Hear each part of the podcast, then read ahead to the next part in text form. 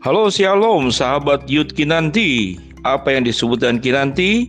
Kini dan nanti. Kini menabur yang baik Nanti menuai yang baik. Kini menabur yang buruk Nanti menuai yang buruk. Tentu saya berharap sahabat Kinanti akan memiliki masa depan yang baik. Hari ini kita membahas tentang Susah move on. Susah move on. Susah move on kayak parkir terjebak. Iya jadi terjebak sudah parkir nggak bisa keluar wah udah nempel seperti itu Perpisahan atau putus cinta menjadi hal yang mengguncang buat diri seseorang. Banyak yang mengatakan rasanya seperti tersambar petir di siang hari.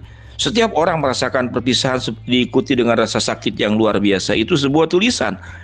Dan sekarang bagaimana supaya bisa move on? Yang pertama, yang pertama, jangan kontak dia. Jangan kontak dia.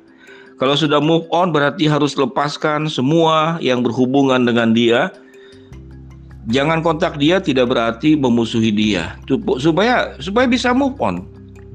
Kalau terhubung terus nggak mungkin itu bisa move on. Sama dengan kalau gambarannya itu handphone saja. Bagaimana handphone supaya tidak digunakan lagi? Ya jangan terus dicas uh, ke listrik dia akan mati dengan sendirinya. Tapi kalau sudah mau mati, baterainya udah turun, eh dimasukin lagi kristi ke kontak lagi, ke hubung lagi. Maka itu akan jadi susah move on. Jadi yang pertama, jangan kontak dia apa pun keadaannya. Ya, jangan kontak dia. Yang kedua adalah tidak apa-apa merasa tersesat sesaat. Apa yang dimaksud dengan tersesat sesaat? Kayaknya kehilangan. Jadi kehilangan bagaimana ya yang namanya putus cinta itu?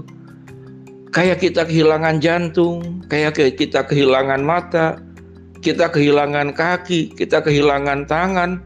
Yang tadinya seakan-akan sewaktu masih bersama dengan dia, itu semuanya begitu indah. Namun dalam proses ya kak, tentu kan move on itu kan ada sebuah keputusan yang diambil karena satu dan lain hal atau karena dia berkhianat meninggalkan kamu atau kamu sendiri lebih rasanya lebih banyak sakitnya dalam berhubungan dengan mantan belum mantan ya.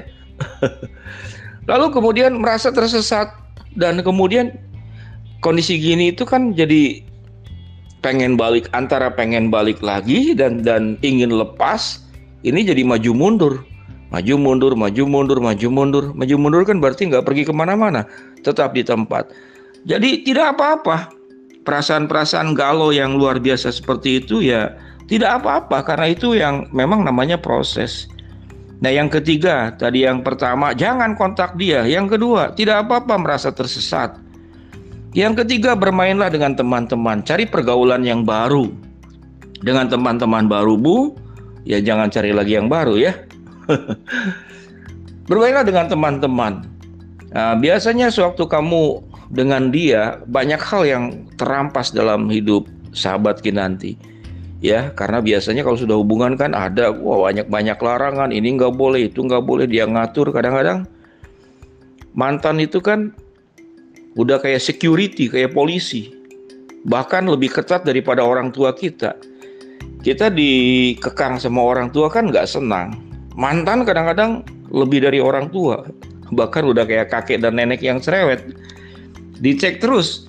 Maka sebetulnya waktu kamu move on kamu sedang mendapatkan banyak hal positif yang kamu nggak nggak dapatkan sewaktu masih dengan dia. Kamu punya kebebasan memilih menentukan mencari teman-teman baru mencari teman-teman yang menyenangkan sambil upaya berbenah diri. Bagaimana uh, berbaikan ya. Kalau ingin kemudian cari teman kencan baru, yaitu hal-hal yang lain nanti. Kemudian yang keempat, jangan stok media sosial, stalking ya disebutnya ya. Jadi jangan cari-cari dia, masih lihat Instagram dia, masih lihat kalau bisa jadi hacker ya, cari gitu, lihat-lihat foto dia. Kemudian waktu dia upload tertentu I miss you, dikiranya itu untuk kamu, tapi padahal jangan-jangan dia sudah punya pikiran dengan yang lain. Ya nggak usah stalking media sosialnya. Udah hentikan saja. Ya kalau nanti jangan kamu timbul penasaran ingin cari-cari. Fokus saja kepada diri sahabat Kinanti bagaimana punya semangat hidup kembali untuk lebih ceria ya. Kemudian lebih ya kamu akan menjadi lebih baik. Jadi bagaimana move on lakukan pelampiasan ke olahraga. Ini salah satu ya. Olahraga itu sebetulnya menguras energi. Pikiran perasaan energi yang terus mikirin dia itu kamu tersalurkan. Dan banyak sebetulnya fungsi olahraga. Selain memberi kesehatan secara fisik, memberikan kesehatan juga secara perasaan, memberi kesehatan juga secara pikiran. Jadi orang-orang yang senang berolahraga tidak selalu harus jadi atlet. Biasanya orang-orang yang senang olahraga itu dia lebih tahan kepada stres, lebih tahan kepada tekanan. Jadi mulailah lampiaskanlah kemudian kepada olahraga. Dan tentunya yang paling penting adalah lebih mendekat kepada Tuhan dalam Mazmur 34 ayat 19 dikatakan apa? Tuhan itu dekat kepada orang-orang yang patah hati dan ia menyelamatkan orang-orang yang remuk jiwa. Ya Tuhan itu dekat kepada orang yang patah hati dan ia menyelamatkan orang-orang yang remuk jiwa. Kalau dikatakan nggak ada yang namanya manusia sempurna. Siapa pun dia, orang tua kita juga sempurna, kita juga tidak sempurna. Tapi kalau keputusannya memang mau move on, maka tidak hanya sewaktu masih dekat dengan dia, ya perbanyak lebih dekat kepada Tuhan. Banyak hal yang Tuhan bisa pulihkan, ya kekecewaan, sakit hati, perasaan galau, perasaan kesepian, perasaan rasa terbuang, maka lebih dekatlah kepada Tuhan. Itulah sahabat Kinanti, saya ulangi kembali. Ya, ada poin-poin bagaimana move on. Kondisi mau move on itu benar-benar tidak menyenangkan, jangan kontak dia, hentikan sama sekali. Tidak apa-apa merasa tersesat sesaat, merasa galau, merasa hidup seperti kehilangan banyak hal. Gak apa-apa itu namanya fase proses untuk bisa move on.